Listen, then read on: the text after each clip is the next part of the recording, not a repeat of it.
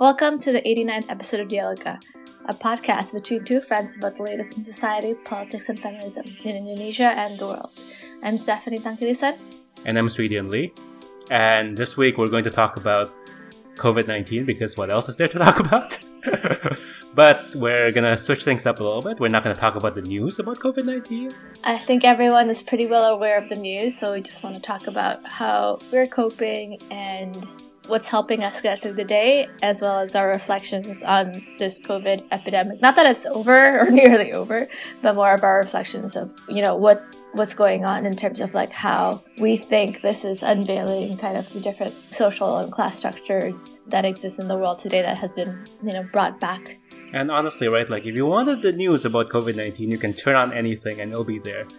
We hope that this conversation, which is much more about Stephanie and I reflecting about the situation is cathartic or in some ways helpful for you to get through these times. You know, this is uh, unfortunately we're still in the thick of it.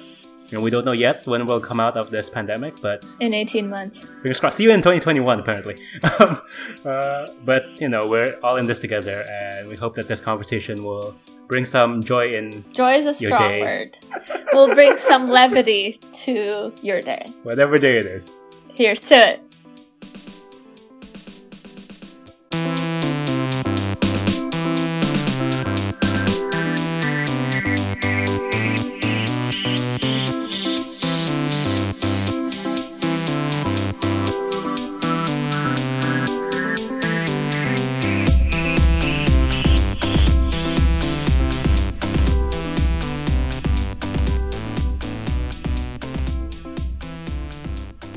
Listeners, uh, it's good to be back. It's good to be alive at this moment in time. Uh, apologies for missing out uh, on an episode uh, a couple of weeks ago when I was out with dengue.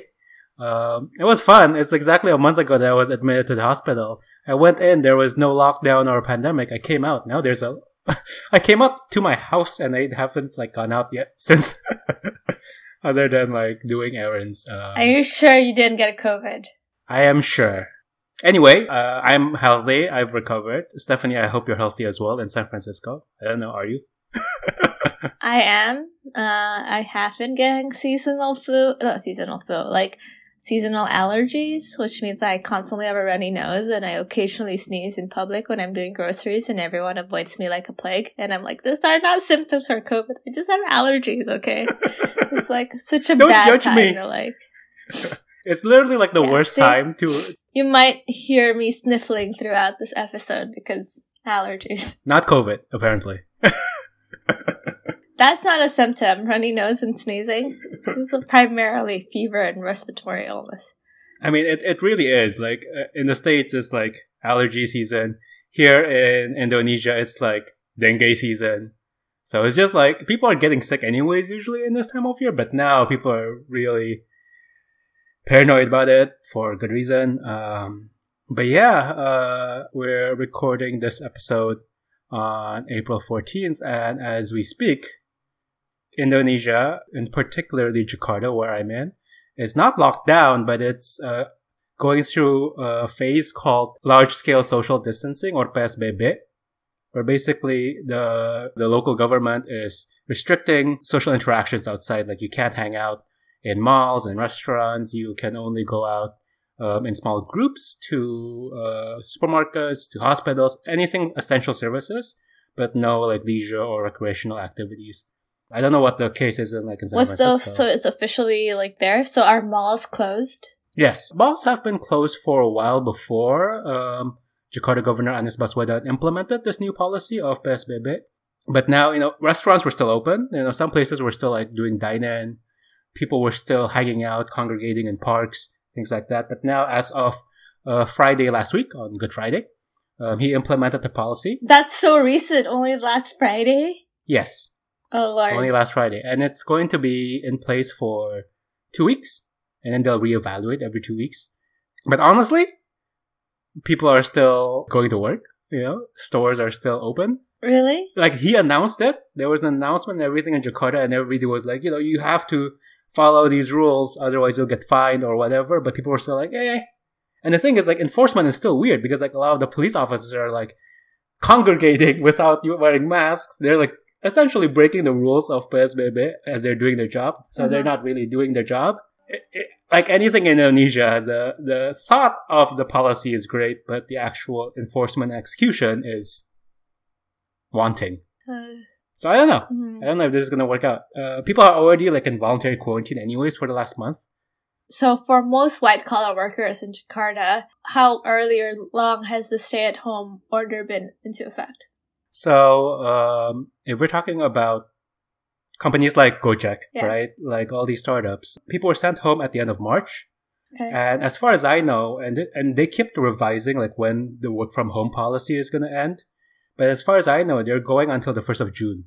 Okay. There was hopes to get it like early or mid May, but as you know, as of like last week, I think one of my friends working in Gojek, they extended the work from home, and my company and a lot of my friends' companies have at the end of March sent everyone home, basically indefinite work from home. But obviously, you know, especially those who uh, are in Jakarta, you know that the backbone of the economy are not are people who cannot work from home. Yeah.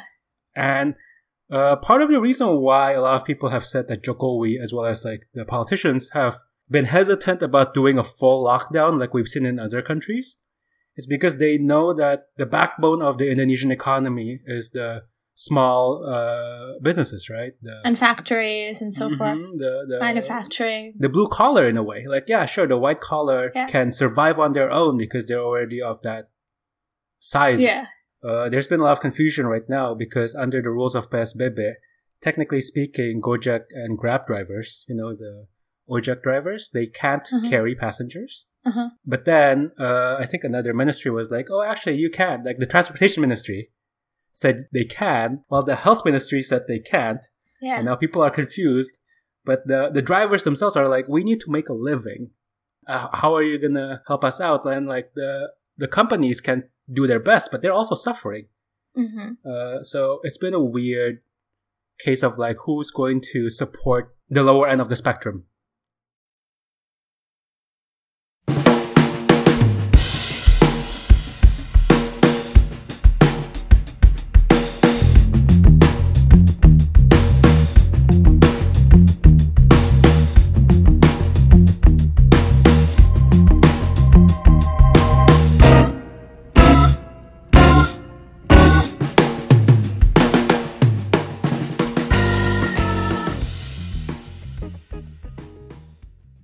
There any talks on like a stimulus or like a tax refund or whatever? There have been talks about financial aid, essentially, and like injection into the market. But I Uh-huh. mean, this is not formal or anything. These are all like speculation because nobody wants to say this out loud. They don't want to halt the economy. So they're hoping that like by flattening the curve this way, where you're just restricting social interactions, like a base minimum economy is still running. That can be more easily revamped up when everything is over rather than Yeah. Close everything down. How successful that is is debatable, and whether or not this will help or hurt the actual flattening of the curve from a public health perspective, that's also debatable. So it's a lot of up in the air right now. People are still like trying to figure it out. They don't know what to enforce, what not to enforce. Right. I don't know what to do or not to do. I don't know if I can go to this place or that place. So I just stay at home. um, especially here, right? You just, you know, people still have a certain like bravado about like, oh, it's not going to hit me. And I can't always blame them if they don't have the resources to buy masks, if they don't have resources to buy all this protective stuff. They, you know, that's not the thing they're worrying about right now. They're worrying about how do I put food on the table for my family. Yeah. But at the same time, it's also like uh, we're all in this together. How do we prevent the spreading of the disease? I don't know. It's like it's very strange. I mean, it's also like if everyone wears PPE, was is there enough PPE for healthcare workers and people who actually need it? Mhm. Like I don't have PPE and I don't intend to get PPE because I don't need it and I don't want to take resources from people who might need it otherwise. Of course. And that's I think that's also a big thing right now, right? Like certainly in Indonesia, like as of the last month, people have been hoarding uh, masks Yeah, that was crazy. and reselling them in Tokopedia for like, you know, three, four, five times. Uh, there's been a lot of raids to stop that kind of jacking up the prices.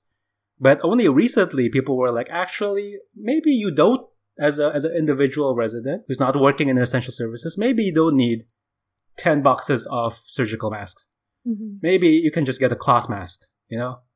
and we're starting to move towards that direction a little bit. Or make your own mask, you know? hmm Knowing that there's so many shortages in hospitals and clinics, um, so Right.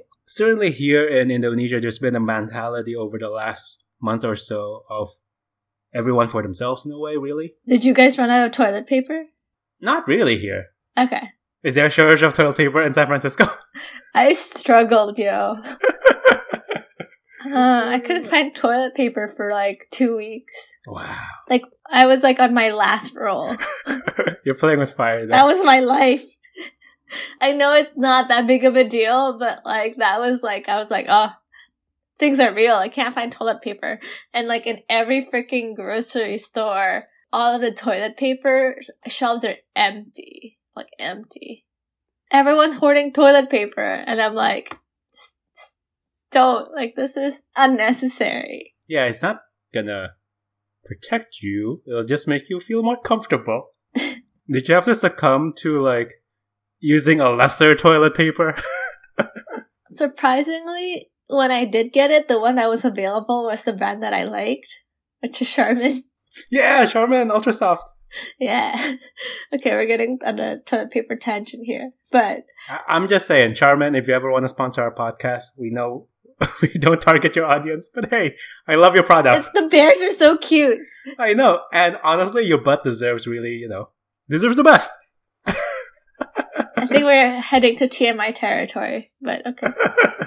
Listeners, this is what quarantine does to you, right? Like, you, you just you talk about other things that you never thought you'd talk about in public. Feels like it's been like three months. So how, how are you coping on that front? Like I, I remember like the first few weeks when this happened and every time I go to a grocery store I would kind of get paranoid, like what if I got it outside today? You know, like rationally I I don't think I got it, but I was like, oh, I feel feverish. And then like fortunately I have a thermometer that I bought like a while ago that I like somehow found.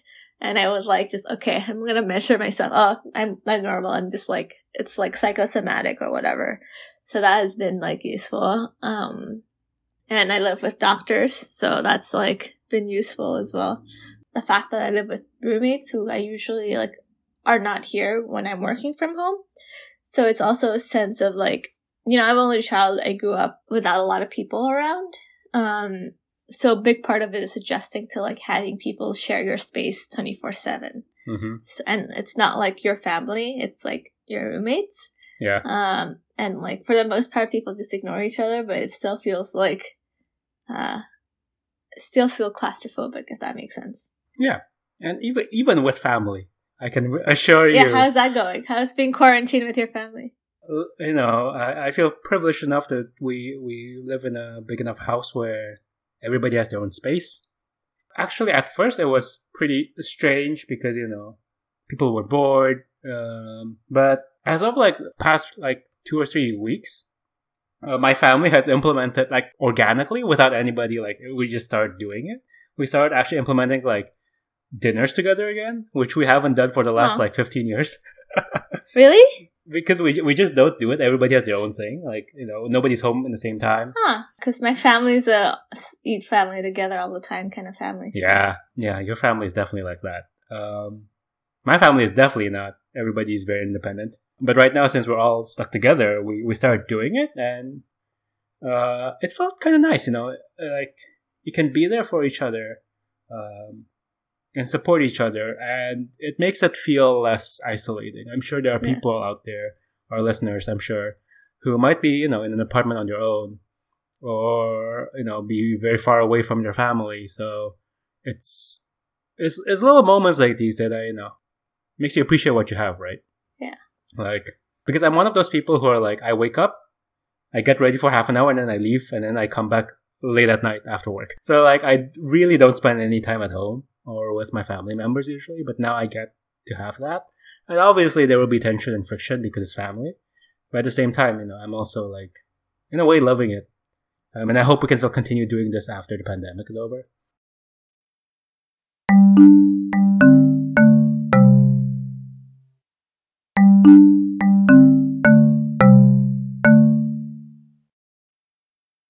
Having the ability to isolate yourself It's such a privilege. You know?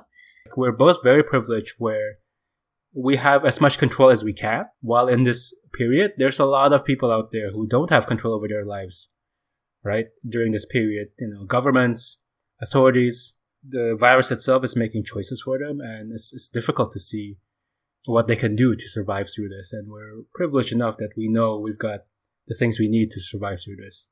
I think it's not just survival of the fittest, it's survival of the richest that's going on. Um, and it's something we need to pay attention to, mm-hmm. especially for America. How do you give resources for people who really need it, right? Like, that's something I think people should think about. I mean, when you start to having to basically count the numbers and see, you know, allocating resources, like you said, when there's just not enough to cover everyone who needs it, when you have to make that brutal mathematical calculation on what is essentially an ethical issue, that's just so tragic, right? And I think sucks. It's it's obviously America is not the only place who's suffering through that. I think in Indonesia there's also something like that. You know, yeah. Uh, people aren't willing to talk about it because it's such a difficult and sensitive topic.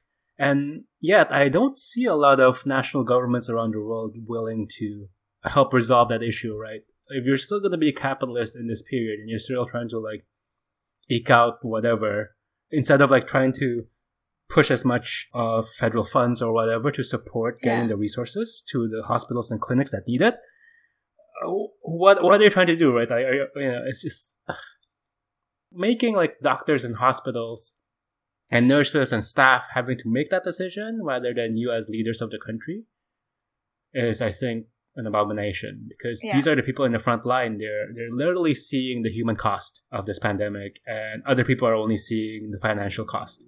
And I think we don't talk enough about the human cost that is not just from COVID 19, mm-hmm. but from the lack of support for the people who are working their ass off, risking their lives to fight this pandemic everywhere in the world, you know, not just in America, not just in Indonesia. I think both Stephanie and myself know doctors uh, in our close circles. Um, I have a doctor in my family. Uh, I feel I, I know intimately well the kind of risks they're taking, even if they're not mm-hmm. in the front lines of fighting COVID. They're they're still working in hospitals, potentially putting themselves at risk. And I think we need to support them as much as we can. Um, yeah. Not just from, you know, clap your hands and hooray kind of opinion, but also like pushing our leaders and our politicians to support these people in a way that give them all the resources that they need. Yeah, individuals can't, right? Like these people are risking their lives. Yeah. And it's it's just tragic to hear stories of like doctors and nurses who are dying from COVID nineteen because they couldn't even get a simple PPE. People have to make their own out of raincoats or like make their own masks because they would literally probably die if they didn't. It's just, it's just so wrong.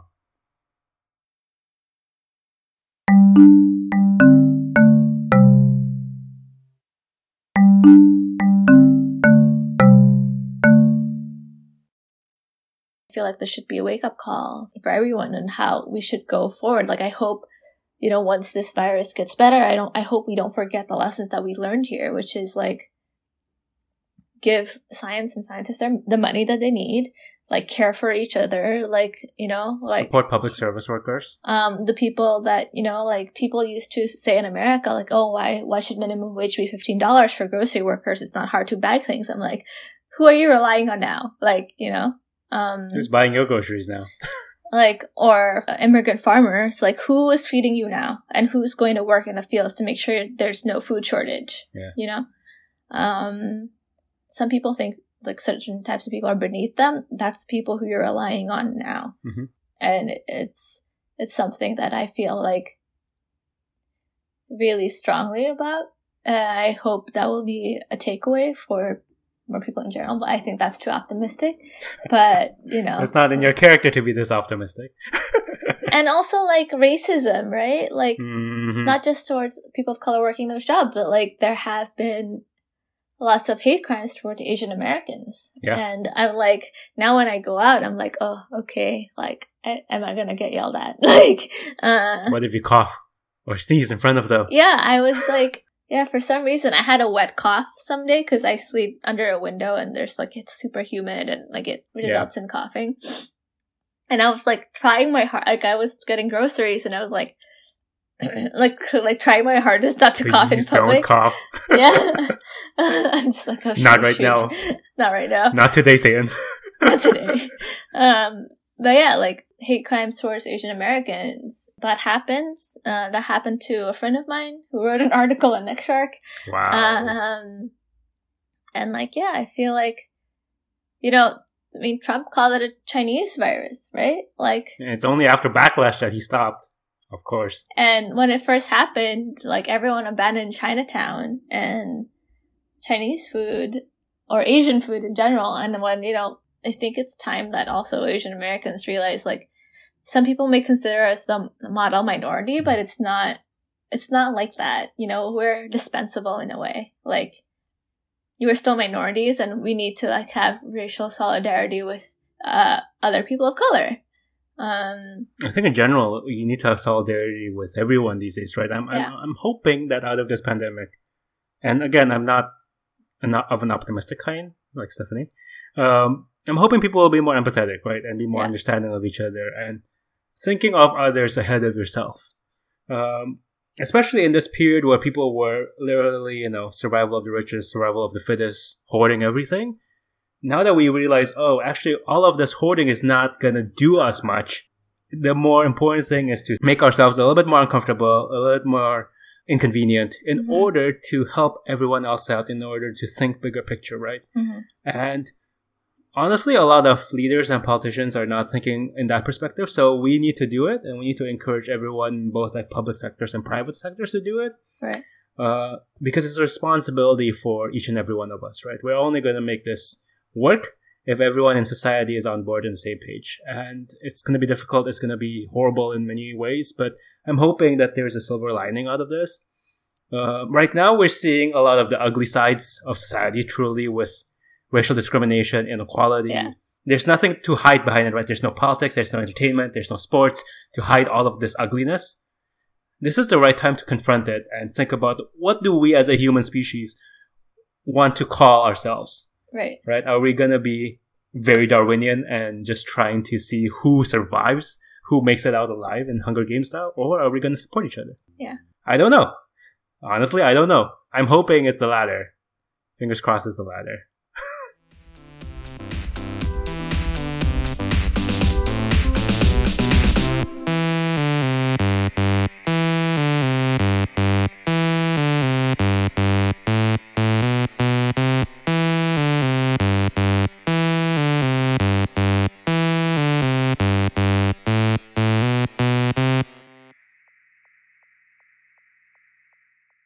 Thank you so much for listening to this episode. You can find more information and resources of whatever we talked about on our website, dialogica.id. Music credits to John Dealey, Lee Roosevelt, and of course, Broke for Free. If you like what you hear and want to support us, please review our podcast on the Apple Podcast app or whatever app you use to listen to your podcast.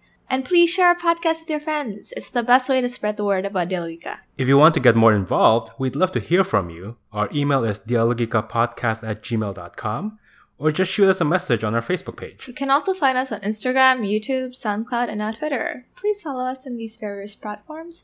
Our Twitter handle is at DialogicaPod. Also, follow me on Twitter. It's Steph Tank. That's S T E P H T A N G K. Thank you again and see you guys next time. Bye!